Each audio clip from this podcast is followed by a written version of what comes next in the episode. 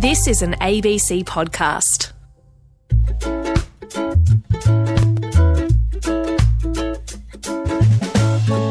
Can you be more Pacific? On ABC Radio Australia. Whakalofala here too, and welcome to Can You Be More Pacific, where we talk all things sport across the Pacific. And welcome to all our listeners in Niue. It's Constitution Day on the 19th of October, so happy Constitution Day to all you out there. And joining me, of course, is my co host, as always, Sarah Naiqama. Welcome, Sarah. Thank you. You missed introducing yourself. So this is Dean Oh, did, I, Halliday. did I not say my name? That's so fun. I can fill the gap for you. There we go. Um, hey, Dean, how you going? I'm very well, thanks, Sarah. How are you? I'm pretty well, actually. What do we got coming up in the next hour? Coming up in the next hour, we take a look back at the weekend in sport. We have an interview that you covered with Chris Menimbi, and we have a new question for our favorite segment. You can ask that. But it's always essential for us to, you know, have a recap of our week. So, what's been happening in the world of Dean Halliday? Well, I had a. Um, I, I don't normally have stories. Family life is good, and um, obviously Sydney and New South Wales has exited the lockdown period, so that's great. But um, I had a, something that, that happens that's happened to me a couple of times, and people that that are listening could probably relate to this. I'm not too sure if both of you can, but. Um, Rubbish night is like when you you know take your bins out the night before Yes. the rubbish truck comes, and if you forget rubbish night, it can be like really bad because your bin's Yeah. usually overflowing by rubbish night. Anyway, last week on rubbish night, I got home late and I went to bed um, and forgot about the, the rubbish bins out the front. Yeah. Five o'clock, I hear the rubbish bin on the street next to me, and I don't know why it always triggers me when I hear the the beeping sound of the truck, and I've gone, oh no! And I jumped up out of bed at five o'clock. My wife got really scared; she didn't know what I was doing. I said, "The bins." I ran out the front and I looked across the road. All the bin lids are open. I looked up the street next to me. All the bins, the bin lids are open. So I go, I've missed it. And I'm standing out the front in my boxer shorts and nothing else with uh, my Your bins. bins. Scenes. I turn up the left. There's, there's a street about 150 metres away. The bin, the, the truck comes out of the, the side street, and I went, oh. So I started running up the street, No. dragging my bin, Are you serious? and it was like the bin was half open because it was that full. I'm dragging my bin up the street. And I sh- I'm sure that, that the truck driver's seen me because he turned the corner and just took off straight away. no. I reckon another 200 metres up the road, I had to. I just kept running. I go, Did he's you? got to, he's got to stop and pick up the next few bins, so that's going to give me time to catch up to him. this is five You- in the morning, You reek of desperation. and I'm well. I couldn't go another. We couldn't go another week with our bin the way it was. So anyway, I caught up to him. And I put it. I, I had to. I, I put the bin next to the, the the next one that he was up to, the next house. oh my god. I, I had to bend over. I was like breathing really hard. I looked up, and he's laughing out the window at me. But I got my bin out. That is a sensational story. Yeah. And now this, this has happened to me a couple of times. Um, I reckon maybe four or five times.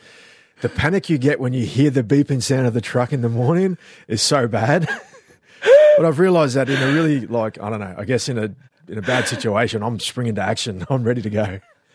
I think that's amazing. You running down in your boxes with your pongy bin. You got any stories for us, Sarah, this week?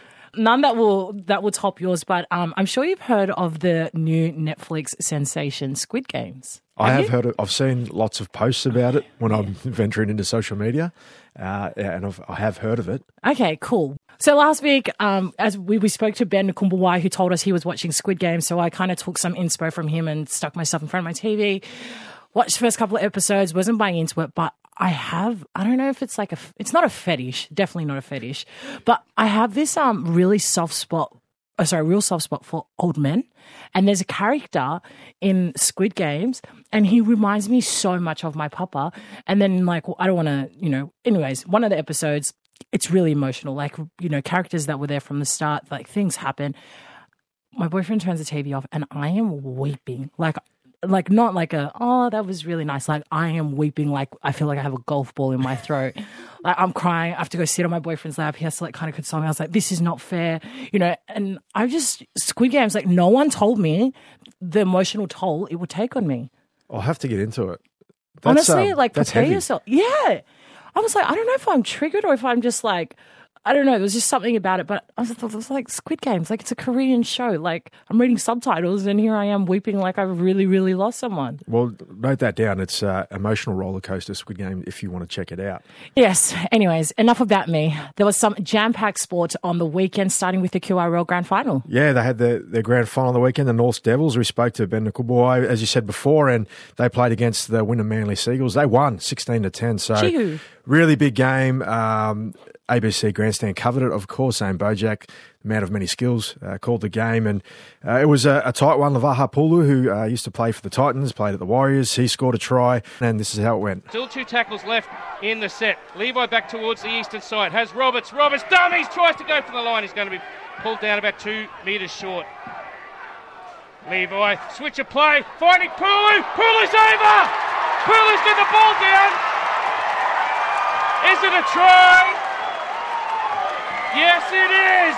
The first four pointer goes to the North Devils. How good. It was at Redcliffe as well. The uh, the grand final. It sounded like a, a great atmosphere there, Yeah. and, and um, yeah, it was it was great for their their season to, to come to a an end, and and the, them get the grand final away, and North Devils proving that they were the better side on the day. Um, well done to the North Devils Yeah, job well done. across. Well, not across, but up in the northern hemisphere, there was another big grand final played, and it was in the Super League. Uh, there's some familiar faces playing in the Super League. Tell us about this result, Says. Yes, so in a Super League Grand Final, St. Helens went up against the Catalans Dragons. The final score was 12-10 to St. Helens. The familiar face you were speaking of is my big brother, Kevin, Kevin Naiqama. Um, look, I... I spoke to him earlier in the week in the lead up to the grand final, and he kind of was like, "Oh yeah, you know, we'll we'll see if we get the job done." I'm like, "Dude, who the hell are you kidding? Like, you guys have won two years in a row. You guys are probably tipped to be hot favorites." But it was just really cool um, to see the boys get up and again, as you can see from that scoreline, it was really, really close. Um, but luckily for them, um, Kevin actually had a pretty good game, I reckon. I, I think he did okay. He did well. He did pretty well. Two tries and picked up the Harry Sunderland medal, so Yeah, best player on the field. Um, it was really nice seeing him after the game too. He was pretty emotional. Yeah, and that's what I really love about Kevin. Like whether it's you know for club or it's on the international stage, like Kev really does wear his heart on his sleeve. So it's really rewarding for us as a family as well to be able to witness him um, finish his career in the Super League this way. As we know, he comes off contract this year. Don't know what next year looks like, but um, I'm just really, really happy for him. Like St. Helens, in all of my conversations with Kevin, has been such a positive club for him um, and for his family. I guess it's really nerve wracking when you head across the globe, um, but they've they've embraced him, and I know it really breaks his heart to be to to leave this really fantastic community. But he's just so stoked that they could get the job done once more for for their fans. As you mentioned, though, three in a row for St Helens. What a successful period for them, and Crazy. he's been a big part of that. So well done, Kevin, and a number of ex NRL players that featured in that game. Uh, Catalans have actually. French rugby league is on the up, and Catalans showing this year why they um, why they should be a part of the Super League. They've been there for a while now, but they pushed it all the way. They won the league leaders, so they finished at the top of the table at the end of the regular season. St Helens too good with that, that grand final experience, and yeah, really good result uh, for them and for your brother. Chee come home now, Kevin. over the ditch. That's what I was probably trying to say before. But across the ditch in New Zealand, and the Silver Ferns took on the Aotearoa men in uh, the netball three best of three netball series that they're playing at the moment. Yes, the Silver Ferns at the time of recording have played two test matches. The first one, uh, the Silver Ferns got up 58 to 47. And in the second one, which is freaking crazy, 59 to 58. That's some tight netball. Oh, edge of your seat kind of netball. I wish we I wish we had coverage of that here in Australia because I would have loved to have to watch those games. Uh, the first one I heard, I heard was pretty physical. It was very uh, yeah very argy bargy type netball. Is that a, is that how you describe like physical netball? Argy bargy is that is that fair? We'll go with that. Yeah, let's go with Argy Bargy. But the Silver Ferns showing their class by coming out on top and, and clinching that series in those first two tests. Yeah, it's incredible, and they still have one more test to go again at time of recording. However, really, really good because the Silver Ferns have already secured the series. Well done. In place again of the uh, the Diamond Series against Australia. Yes. And last but surely not least, your favorite NFL. Give us a bit of a, an update of what's happening in this arena. Yeah, well, the NFL went into week five, and uh, there's been there has been some upsets. I can clarify there has been some upsets in the NFL, and um, a team that, that I that everyone's been watching and that's been pretty successful last few years, Kansas City Chiefs. Uh, they, they are struggling at the moment, and they lost again on the weekend to the Buffalo Bills, which was probably the match of the round in terms of where they sit in their conferences and in their divisions. Um, Kansas City, led by Patrick Mahomes, went down 38 to 20 against the Buffalo Bills, who are led by Josh Allen, their quarterback. He had a huge game for them, so 38 to 20. But a couple of other games that I want to highlight are the Denver Broncos versus the Pittsburgh Steelers.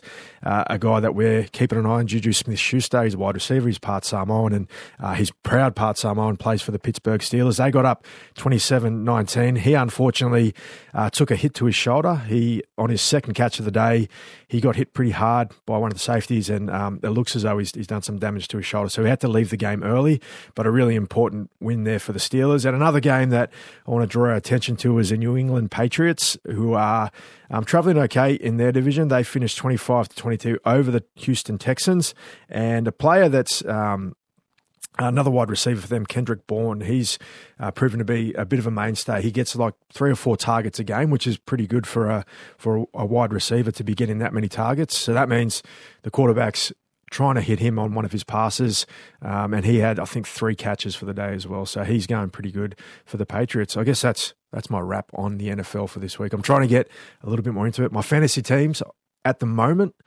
I'm going pretty good.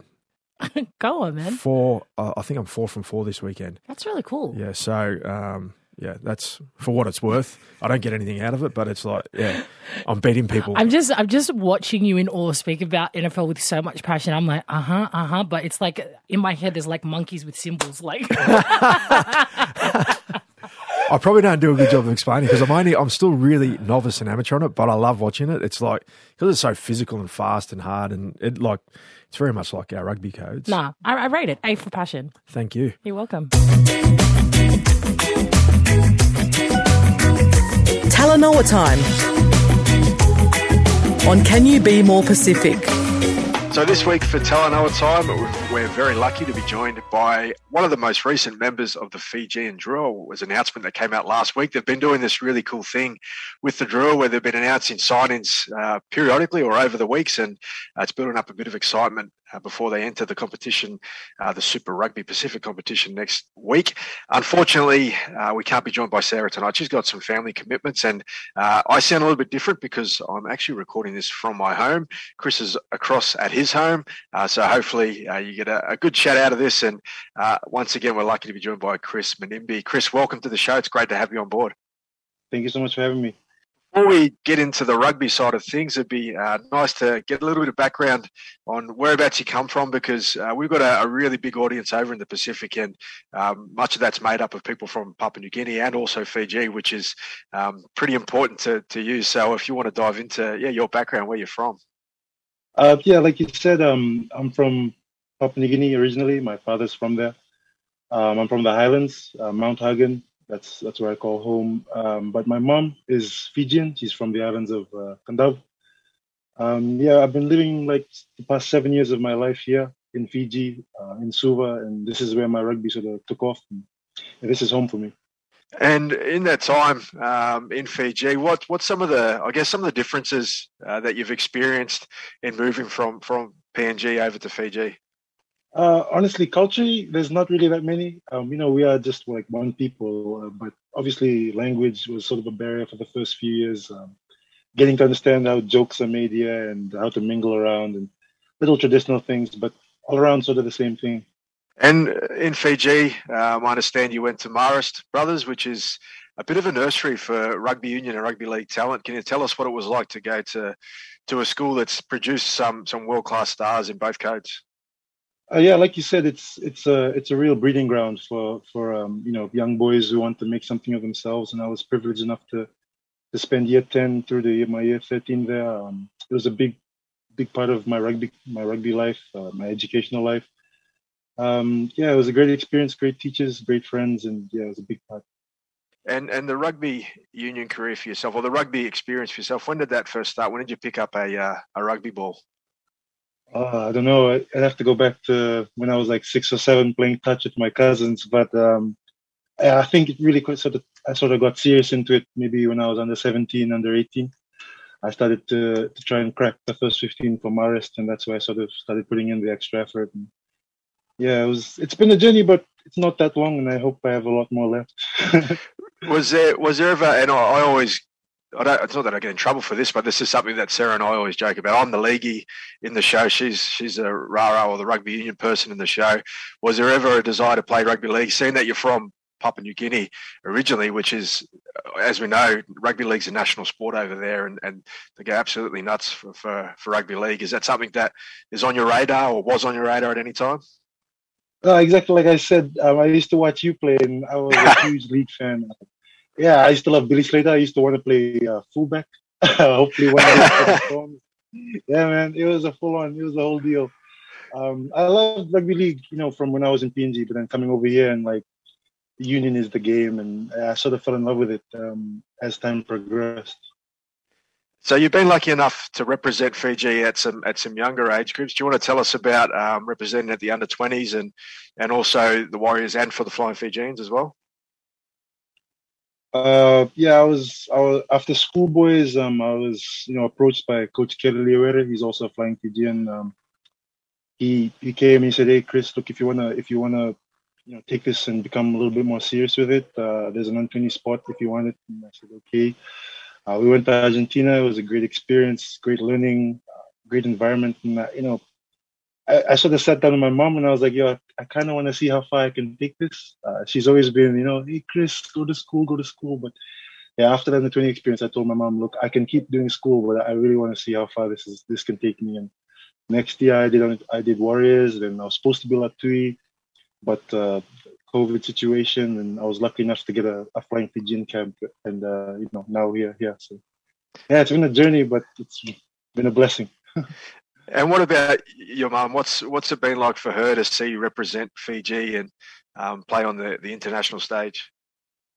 Uh, obviously, being Fijian, she's always uh, she's always a fan of it. Uh, she's so supportive. You know, I love how she is with me. Um, she's always she's a traditional uh, Pacific Islander mom. Hey, do your studies, uh, stay in school. but yeah, she's been super supportive of me um, of me taking this journey, and yeah, I hope she's proud. That's all I can say. I hope. Oh, I'm, I'm sure she is, and uh, I guess that, that brings us forward to, to what we uh, spoke about in, in the introduction, and that's a Fijian Drua uh, that will be taking part in the, the Super Rugby Pacific competition in 2022. It must have been uh, a real thrill to be able to get the call up um, or to be named as a member of that squad. Yeah, man, it was uh, it was a dream come true. Uh, you know, it doesn't really sink in, to be honest. I think it'll probably sink in once we hit base camp and the whole team is together. But yeah, it was just a huge privilege, you know, like just yeah, such a blessing. And have you started preparations for that? I understand there's um, training sessions have been sent out uh, to players that are that are a part of that squad. Is that something that you've you've already picked up on, starting the training and getting ready for that season? Uh, yeah, so since October fourth, because um, we've reached like a certain threshold um, of like vaccination percentages, double vax percentages, and gyms have been reopened. So since October fourth, we've been training like normal, you know, gyms on the field, and uh, we're now like second week now, so steadily going. And what about uh, positionally? I know you said before that you uh, had aspirations to be a fullback, but I know that you're a forward and you, you play lock and and back row. You're, you're a bigger guy, so but you move around the field pretty well. Is that is that the position that you're uh, you're aiming for with the Drua? Yeah, fullback definitely first. uh, I mean, it's never too late. That's right. I'm, uh, yeah, no, I'm I'm a, I'm a lock I'm a lock flanker. Um, unlucky, I, I grew a bit too big, but um, yeah, that's sort of I, I love the position. You know, I like uh, being in the close spaces and getting into hit ups and the contact. So yeah, it suits me. Well, one thing that we, we do ask a lot of the athletes that we get on the show um, is is there any advice? And you're you're still quite young yourself. You're only 21 years old, but is there any advice that you have for any young Fijians or any young Papua New Guineans out there that that are listening to the show and um, you know aspire to be a premier rugby player like yourself? Uh, I don't know about premier, but uh, um, I don't know. I think the main thing is uh, just believe in yourself. Um, a lot of people are going to tell you that uh, you know you're dreaming too big or you know you can't do this this way. Uh, you know, find people who, who believe in your dream and ask them questions, especially people who, who have done it before you. I'm lucky enough to be part of the HPU here, uh, the high performance unit, and we've got people like Coach Bill, Coach Kelly, who I mentioned before, uh, who have been there and done that. They, they were flying Fijians themselves. Um, so yeah, ask questions. As Pacific Islanders, you know, it's it's hard to admit that you don't know something because everybody gets the, you know, when you ask questions. But if you don't ask, you'll never know. So try to ask questions. Um, you know, be open to suggestions, be open to criticism, and yeah, just believe in yourself. That's the main thing.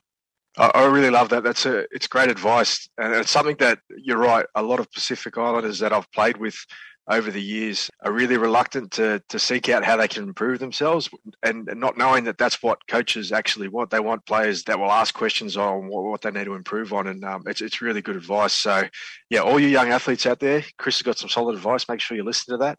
Uh, look, before we um, before we take off, I just want to um, jump into this this last segment that I mentioned to you. It's called uh, Tip On, and it's going to be uh, 60 seconds worth of questions and rapid fire. So whatever comes to your mind, um, fire out the answer, and uh, we'll have a bit of fun with it. Okay. All right, let's do. Okay, your time starts now. What have you been reading, watching, or listening to lately? Uh, Boardwalk Empire. I've been watching it on Netflix. Oh, nice, to catch-up one. Uh, what was your first concert? Um, I think I went to. This is a PNG one. I went to go watch the Squatters. a PNG person will know what. To Nice, nice. Okay. Uh, who is your Who is your most annoying teammate? Uh, Teviti Kanivere. Okay. Okay, who you, you'll be coming after after this. Who is uh, your sporting hero? Uh, the locking pairs at the, the 2007 World Cup, Kelly and uh, Ifere Mirong. Nice, nice. What would your wrestler entrance song be? Randy Orton's. That one. Okay. I'll steal it. what was your favorite movie as a kid? Uh, Blood Diamond. It's pretty dark. Blood Diamond. Yeah, good movie. Good movie. What's something you could eat for a week straight? Pizza. oh, pizza. It's, yeah, I'm with you there. Uh, favorite place you've traveled to? Um, France. That was pretty cool. France. It's a nice country, France. Yeah, you'll get back over there soon, no doubt. Well, Chris, thanks very much for joining us on Can You Be More Pacific. It's been a pleasure to have you. We wish you all the best for next year as, as a representative for Fiji and Drua and for your, your future rugby career. Thanks very much. Thank you so much, Dean. Thank you for having me. That was Chris Menimbi, uh, 21 years old, born in Port Moresby, PNG, but he's in Fiji. He's part Fijian, and he will be representing the Fiji and Drua next year in the Super Rugby Pacific. You can ask that. Your chance to ask what it's really like to be an elite athlete on Can You Be More Pacific? Well, up to our favourite segment, you can ask that. And basically, this is an opportunity for our listeners to ask either yourself, Dean, who is a former athlete, or myself, Sarah, a current athlete. That's you. That's me. Um, any question. I guess there's uh, no boundary. Uh, but this week, we had a question that was sent in by Shirley. And you remember last week, the Panthers? They Yes. won the grand final. They did. They lifted the trophy. They got their rings and they celebrated. They really, really celebrated. And on the note of celebration, they shared it on their social media platforms. There was some reports in the news this week that uh, some ex NRL greats or some people who have definitely earned the right for their voice to be heard don't believe that the boys have um, behaved themselves. So Shirley has asked us, what do we think about the Panthers' behavior post grand final? And I guess the alluding to the idea of them sharing their celebration so openly on social media. Yeah, and that's what uh, a lot of people have been asking. Have they gone too far? You mentioned um, a, a former great of the club, Greg Alexander. He's spoken about them um, needing to pull their heads in. He thinks that they've gone too far on, on a few things, but it's an interesting one because when I when I was younger and um, I was lucky enough to play in a, in a grand final, there was no phones or social media uh, around to share anything with. Nelly drops her Shock! head. It's like 2021 Nelly- and you still don't have social Nelly media. Nelly drops so her head to the desk like you sound like you're about fifty or sixty years old. But it's the truth. Like that, no one, no one was that keen to like get on their social media and share and show what we were doing. Like it was just we won the game, so we were there in each other's company, and it was just about us in the room that won it. So different time, and I guess it is where we're at. Understand that the boys have profiles and, and they've got followings and they leverage that and, and whatever for their own benefit or just to share with, with the fans in general. Um, I agree that some of the carry on has been pretty immature and childish, but that's what happens a lot of the time post uh, a celebration. Is Mm. you, you sometimes are aided by alcohol and you act a little silly and immature, and it's it's a bit of fun, but um, we never expected it to be broadcast across across the world, which is what the Panthers are doing at the moment. I- think a lot of it's harmless. There's a few things that um, definitely aren't harmless and that they shouldn't be sharing at all on, on social media. Uh, the desecration of the trophy, the Ugh. that's been spoken about, and I don't know where that, that pushing in the pram. yeah, pushing in the pram. Yeah, I think that's that's off base, but I don't know where that is in terms of an NRL investigation around it. And Mm. um, yeah, what do you think, Sarah? Do you think they've gone too far with all their carry on? I mean, I think in short, yes, I do. I, I also have noted from, you know, because I, I love the Panthers and I love the personalities like the Brian Tortors, the Stephen Crichton, like I love it all. However, it also goes to show with how public and how frequent they posted on social media, it also is a, a display of their maturity as well. Because I think of, I just kind of compare it to what I think if South Sydney took it, and there are a lot of older players within that squad. I don't necessarily believe that they would have been as open about their celebrations as the Panthers have been. I do get it though. Like they're super young, they're super excited. I mean, I'm 26 years old and I certainly get excited when I've like won a grand final. But in the same respect, every time without a shadow of a doubt, anytime we play and we know that we're about to, you know, enjoy ourselves with a couple of beverages, phones are a no-go phones are absolutely a no go. And I think that the boys are almost a detriment to themselves, or they've also put themselves in this position because they carried on so hard that they just wanted to share it with the world. And the thing is, because these boys, they're not just they're not low profile athletes. Like they're premiership winners, our most frequent ones, and they've made na- made names for themselves. So I think it, it's gone a little bit too far, but at the same time, I can totally see them being like, well, we just won a grand final. So, like, we actually don't care what anyone else thinks. So, in that respect, I'm like, yeah, whatever, like, enjoy yourselves. But at the same time, you know, you've given everyone or you've given critics um, a reason to, to kind of taint your premiership win. and That's- that's what it does. That's the danger, right? With with having the phones, it's not that they're up to anything bad. It's just No. that every little thing is going to get picked at, and sure enough, when you're celebrating, like you say, it with a few beverages, there's going to be things that pop up that can be criticised. And yeah, I think you're right. That's what that's what's happened on this occasion.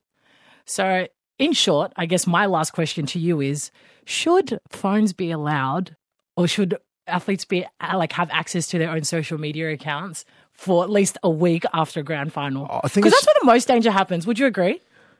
Yeah, it's I- a week. I, I think so. I think it's more about just having I don't know having a bit of personal responsibility. You don't Yeah. want to treat treat people like kids, No. but generally when people have a few beverages and they celebrate, they act like kids. That's just human nature, I guess. But like, surely the club's like, we're tired of putting out these fires. Like, you know, and that's what that's what tends to happen. Like, doesn't matter what code. It's always like that first week after a season wraps up. Clubs are constantly putting out fires for their players. But you're right. But there's some really good guys to follow in there that have good personalities and that are good people. And that Isaiah Yeo. Yeah, Isaiah, Love he's, that guy. He's not on social media. I haven't seen him once on social media.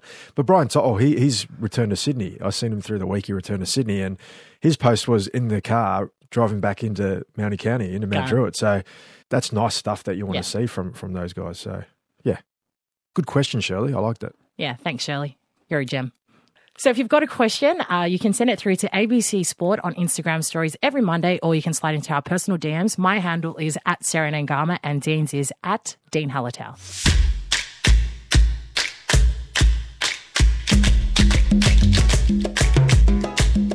Can you be more Pacific? On ABC Radio Australia. Oh my god.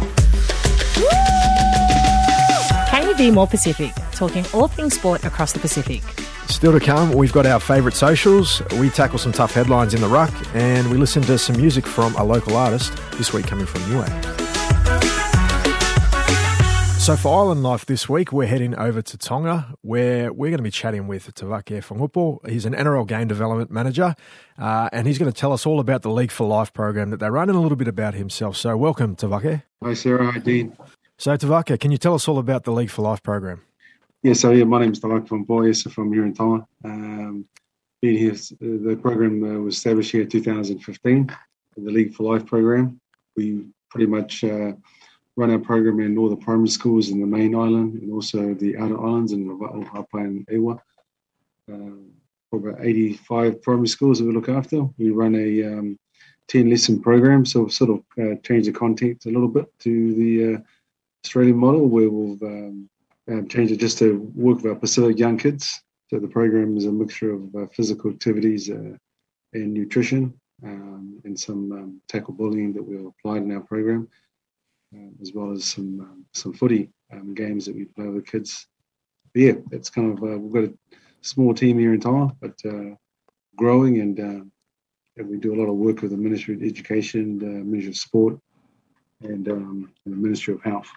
With um, all the programs that you guys have going on at the moment, it would take such a huge shift. I'm intrigued to know how many people um, currently make up the team that's driving this program within these schools. Yeah, so we have a team of eight, eight here in Tonga, four, uh, four guys and four females. Um, we all sort of uh, share the load on the workload on the work that we do. Um, normally, we partner up, male and female, going out to the primary schools in the islands. Uh, but yeah, so there's eight of us. That's awesome. And how important is culture um, in driving these programs? You know, being in the Pacific Islands, life is a little bit different to how it is here in, in Australia. So um, I guess also being of Pacific heritage, does it make it a bit easier driving these programs in school, knowing that you know how to communicate with these kids or how to kind of get them on the same page? Yeah, most definitely. I, I grew up in New Zealand, uh, lived my life there, and so I've, I've, lived here 10 years now. And so uh, growing up and, you know, from New Zealand and living in Tonga, uh, you know, just uh, learning from these young kids and also just um, trying to give back the most you, that we can with the information that we that we um, can provide to these kids. Um, you know, a lot of these um, places that we go to are remote, and so a lot of these kids have never seen um, people come out and visit them. So when they see the NRL team come over and uh, um, you know share the share information, play games and activities, uh, very excited. And um, I think we're just um, glad that the NRL has been able to sort of um, provide these uh, community outreach programs um, to the Pacific community here in Tonga. Uh, without that, it would be yeah, very hard. You mentioned the appeal of having an NRL staff member or yourself uh, go out to a school and deliver a program, it, it, it, definitely resonates with the kids. Do you feel like that has grown since uh, the emergence of Mate Ma'a Tonga and, and, their success that they've had on the international stage? Yeah, most definitely. I think uh, uh, since the World Cup 2018, I think every school went to, they thought we bought Jason Taumalolo but, uh, yeah, yeah, they, they, took our program to the next level uh, where the, the NRL branding itself got more recognised. Uh, Tonga was was, was a more dominant rugby uh, nation here, uh, but with the success of the team in 2017 and and more of the now that uh, the NRL has played free to air here in Tonga, uh, more the games, and so that's um, really um, you know uh, helped us uh, with the program and um, using NRL as a as a tool as a sport to deliver nutrition and physical activity programs to help these young kids. I love that because we all know, particularly in this studio, that sport can be used as a vehicle to to drive awareness and, and um, teach the community or teach kids like that some important life um, lessons and skills. Um, you know, COVID has come into the world and has rocked everyone's lives in one way or another. How has the program managed um, to stay afloat or continue to operate during the pandemic? Yeah, fortunately, Tonga has been very lucky that um, COVID hasn't um, hasn't come into the country, but uh, last year when things sort of came to a halt. Um, the education had just closed down schools and, and, and the country. And so um, myself and the team were sort of wondering what we are going to do. So we, we still came to the office and, and so we just ended up um, creating uh, videos um, and we, we formed a partnership with uh, TV and the local TV station and pretty much put our program on TV free to air. And so uh, we were really fortunate we were able to do that your own background. Where, where did you get started in, in rugby league? Did you play when you were younger? Is it something that uh, you've always always had a passion for, or um, is it something that you, you sort of worked a different way into becoming a, an NRL game development manager? Yeah, I've always played rugby league back in New Zealand. Um, yeah, so um, you know, I, yeah, so I've always played rugby league. I kind of moved here, as I mentioned, just over ten years ago, and I was um, strength and conditioning um, coach for the uh, national team. And then um, in 2015, when uh, they first set up base here in Tonga, I was approached to come on board. So I was, um, yeah, I was very blessed and grateful to, to given that opportunity of a sport that I've loved and played all my life. And um, yeah, still here. Oh, I love that. It's pretty special to hear that you can do such important work um, in the islands as well. I know it's not an opportunity that just anyone can get. So I'm a little bit jealous of you, Tavake. But uh, enough about me. Um, with a program like League for Life, which is so, so crucial, particularly for um, what life is like in the islands, for any Tongans that are listening listening in, um, is there any way that they can get involved to to kind of lend a helping hand?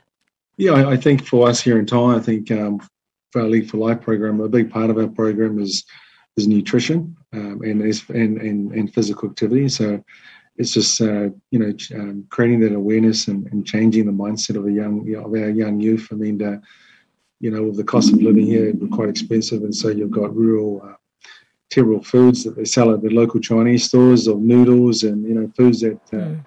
the kids tend to eat all the time. We're, we're trying to um, encourage them to eat healthier foods like the coconut, pawpaws, and the, and the watermelons were yeah, just as good and give you a lot more nutrition. And yeah, just you know, just trying to um, you know sow those messages in the kids when they're a lot younger, and, and people from the outside can support that by just uh, encouraging our young Tongan and Pacific kids to um, continue eating eating healthy and um, and uh, staying safe. Well, Tavake, thank you very much for taking your time out to, to join us uh, this evening and some really good messaging uh, through the program League for Life. Good luck with the continuing work that you do in the islands, uh, in particular in Tonga, and um, hopefully uh, we can get to speak to you again sometime. Yeah, likewise. Yeah, thanks, uh, Dean, Sarah, and uh, Renelle for the opportunity, and um, appreciate your time, guys. That was Tavake Fangopo. He is an NRL game development manager based in Tonga. Can you be more Pacific? Keeping it social.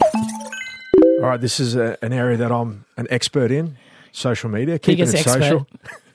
so we, we dish up our favourite social media from the week, uh, from sporting clubs, from athletes, wherever it comes from. Sarah, what's your one for this week?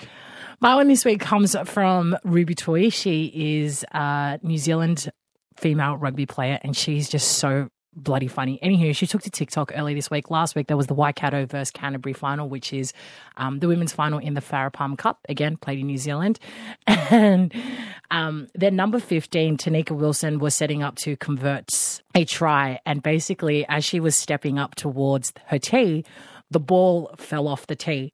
Um, But what's great about it is the audio that was played on top of it, um, and it just it just creates the scene, right? So like she's obviously clearly anticipating to like kick this ball over, but before she gets there, it knocks over, and so Ruby, I guess, like kindly took the piss out of her, and it was pretty fabulous. and it went like. Yeah, Ali. What's the rule there? Why would you ask me that on Because you're a rugby player. Okay, I, hold me accountable. I will come back next week and I'll report the Okay. ball because what you'll see in the footage is that the players rush, which you can do. You can rush off the line, um, but then if the ball falls off, they they were all cheering. So there must be some kind of penalty awarded for Yeah, I'm it. not too sure. Have you ever rushed a kick and actually got it? I'm too tired to rush a kick. Honest.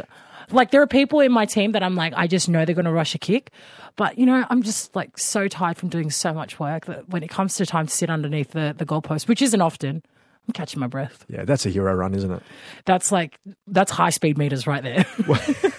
when can you actually leave to rush the kick? As soon as they start to move. as soon as they start to move, you Yeah, can okay. rush. Um, so you can check that footage out on Ruby Tuis TikTok. What about you, Dean? Did you finally get to pick up your phone, dust? Uh, sorry, wipe the dust off it. Yeah. Download an app. Yeah. Inst- Instagram, it's called. Instagram. You got Yeah, you got onto it. Instagram. Fantastic. Yeah, I, look, I, my favourite this week comes from the South Sydney Rabbitohs, uh, unsuccessful in their bid for a premiership last weekend. But um, Mark Nicholls, who's proved to be a bit of a character for them this year, he got the opportunity to captain them throughout the year, and um, he gave a, a great speech to his team as the skipper. We highlighted this on our Keeping It Socials uh, a little while ago, but uh, he actually got Clubman of the Year at the South Sydney Red and Green Ball, they call it. I don't know if it was actually a red and green ball this year because it was a little bit different being up in Queensland. Um, but yeah, the speech that he delivered was was awesome again. He just um, took took the mickey out of himself, had a bit of a laugh at himself. Um, but yeah, they, they think he's got the um, the speeches down pat now, the South Sydney Rabbitohs. Probably spent most of my career trying to fly under the radar, and um, this year's been a bit unexpected. I've um, had to start games, I've had to captain the club, I've had to score tries, I've had to give speeches. Um, again, tonight I've got to give a speech, but um, yeah, big honour to get this award. Um, Bob presenting it, Clubman of the Year, such a special club. Um, so yeah, I'd like to thank everyone. Everyone sort of said it tonight. Thanks to the NRL for getting us up here. Thank you, um, especially my beautiful partner, but also all the beautiful partners that come up here and did what they did. Oh, he's all class, that man. Sweet, funny. He's a, he's a good leader. I know he's a, he's a great player, and all. uh, From what I'm told, I don't really know him at all, but from what I'm told, he's a pretty popular character amongst the group, and just showed it there with another great speech. Well done, Mark. Well done, Mark, and well done, Dean. Like you've been really strong with your picks for the week. Yeah, I may have had some assistance with some areas, but I did I did see that Our producer Nelly. I did see that one myself, but it was just a little tip on as well. Thanks, Nelly. no, I love that one. In the ruck. Tackling the tough headlines in sport on Can You Be More Pacific? So we've got some big things to talk about in the ruck this week. We'll start off with rugby, and the Wallabies have a spring tour coming up. They've made some changes. Yes, they announced their squad uh, late last week, and I'm a little bit shocked. I mean, first of all, let's just say there's 36 players, and the breakdown of it is we have 10 Brumbies, six Reds players, six Waratahs, six Rebels, three Western Force, and the most exciting thing is we have six overseas players coming back into the Wallabies folds. Some big names among the likes of Will Skelton, Rory Arnold, um, Tolu Latu, huge names, but yes, while that's exciting, I'm actually a little bit disappointed in the people that have been left out. Who have they, who have they left out that you, that, that have surprised you? Uh, so I guess it's worth noting that Harry Wilson, Fraser McReight, and Noah Lolesio have all been left out. And the one that I kind of want to draw in on is Noah Lolesio. So we know that he was an absolute star in the French series, you know, quite like quite like Quade. He kicked two penalty goals. Quade Cooper comes back into the fold. You know, as the story goes, uh, Quade was really looking after Noah, like giving him a lot of direction and guidance. He gets his first whiff. QC, sorry, gets his first whiff at the Rugby Championships, and we don't see Noah again. And now they're going off to a spring tour, and he stays home. Well, it looks as though Dave Rennie's brought in brought back in some experience. So, and then leaving out young guys and up and comers like Noah is maybe a, a sign of where he thinks they should be. I guess preparing for next year's World Cup in, in terms of having an ex- a balance of experience with some guys that have been there before uh, or young guys in the squad. And um, you mentioned Will Skelton coming back in, uh, as well as Rory Arnold, Tolu Latu as well. So it looks like there's the effort there is to try and balance the squad out with some experience and some old harder heads, I guess.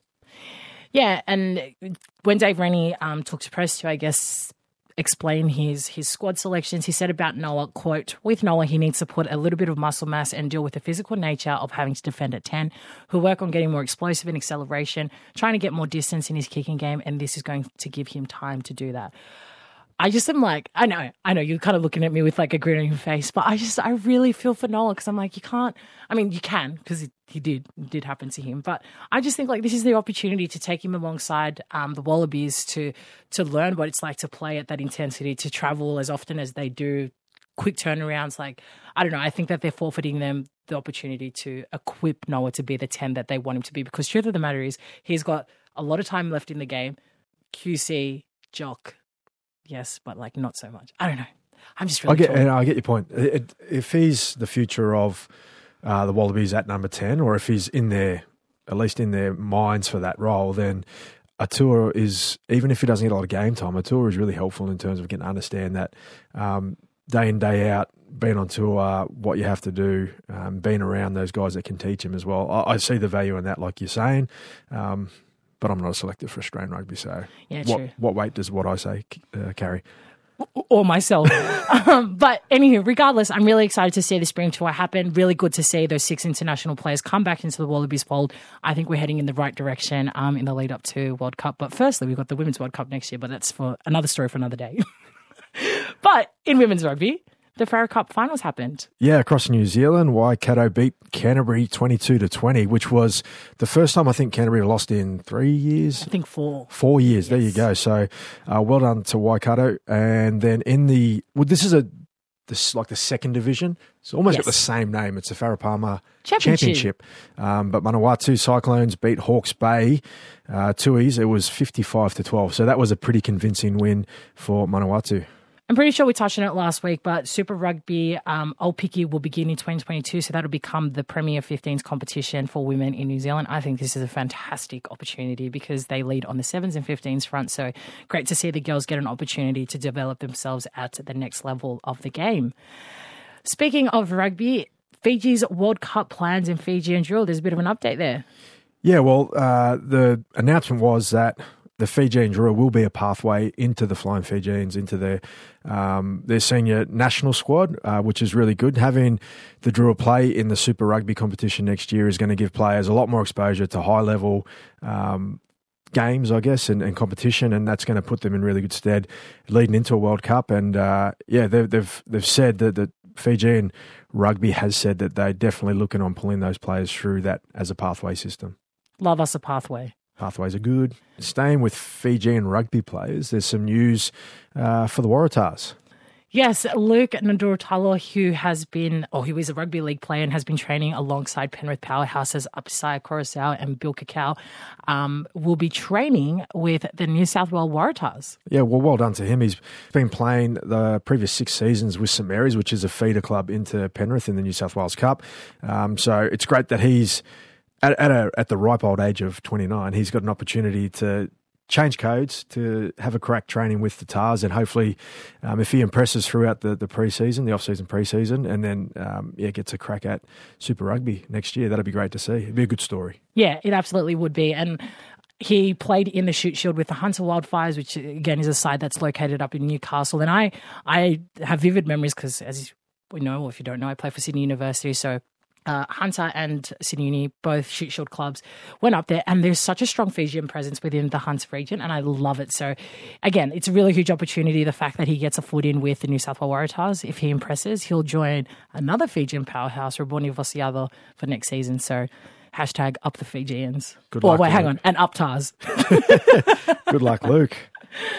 And lastly, for this week in the ruck, we have some news out of Vanuatu. They have made, well, they're going to make a bid um, for the 2027 PAC Games, Pacific Games. That'd be great to see Vanuatu get that opportunity. They have hosted the mini games in the past, back in 1993 and 2017. So they feel like there's uh, a bit of a track record there for hosting uh, games, and, and they, they feel like they've also got the, the infrastructure, which was built way back in 93, but uh, refurbed in 2017.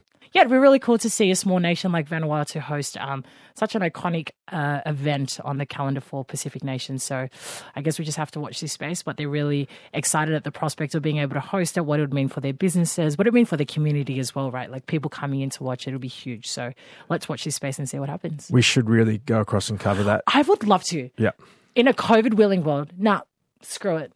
We'll sell there if we have to. 2027. Nah, we'll, we'll definitely We'll be, be in right. Then. Imagine that. Well, Actually, Fiji's open now, isn't it? Yeah, December they're going to take people. Okay. We've got some. Um, Um, Nick, if you're listening to this, uh, you have two very keen hosts who are ready to take Yeah. this show wherever you need it to do go. some field work. We've got to do some field work. yeah, get get in the community, immerse ourselves. Love it. I think we sold ourselves.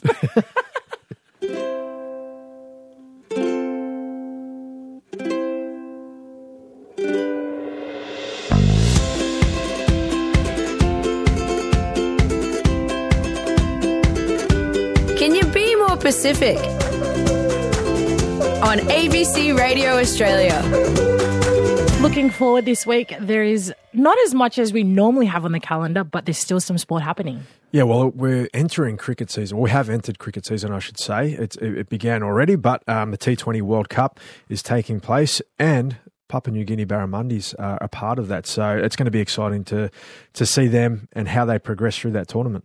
Yes, their first fixture is against Oman on Sunday, um, and then they have Scotland and Bangladesh also in their pool. So this is pretty exciting. Go the Barramundis. Off the pitch and on the court, the NBA season is due to start on Tuesday, the 19th of October, which is huge. Do you have any, I don't know, do fantasy leagues work in basketball? No, they do. Fantasy League is, is big in basketball. I don't play it. I've got some friends that play.